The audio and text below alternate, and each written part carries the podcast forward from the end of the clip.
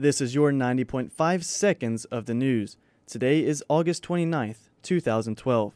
USC has received the Princeton Review's highest possible score in its Green Honor Roll. The university is the only school in the state and one of just two in the Southeastern Conference to receive this accolade. USC's chapter of Sigma Delta Pi has been recognized by its national organization. Sigma Delta Pi is also known as the National Collegiate Hispanic Honor Society. The chapter receives the inaugural Phoenix Award for its activity in the 2011 to 2012 academic year. A few weeks ago, there was hardly a speck of garnet at 258 King Street in Charleston. That changes today with the opening of USC's Low Country Welcome Center, Carolina on King.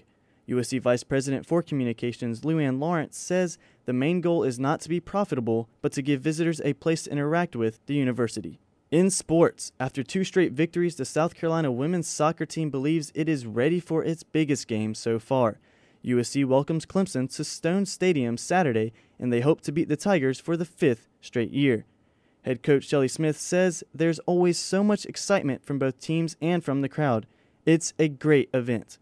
Saturday's kickoff is scheduled for 7 p.m. Walk in to Pupcake's Dog Boutique and Bakery, and you may want to sample some of the treats, including the Pupsleys, which are made from peanut butter, banana, and carrots. But it's not all about the tasty treats, according to owner Marie Lipton. Find out what it is about, all of today's news and sports stories, and even more at dailygamecock.com.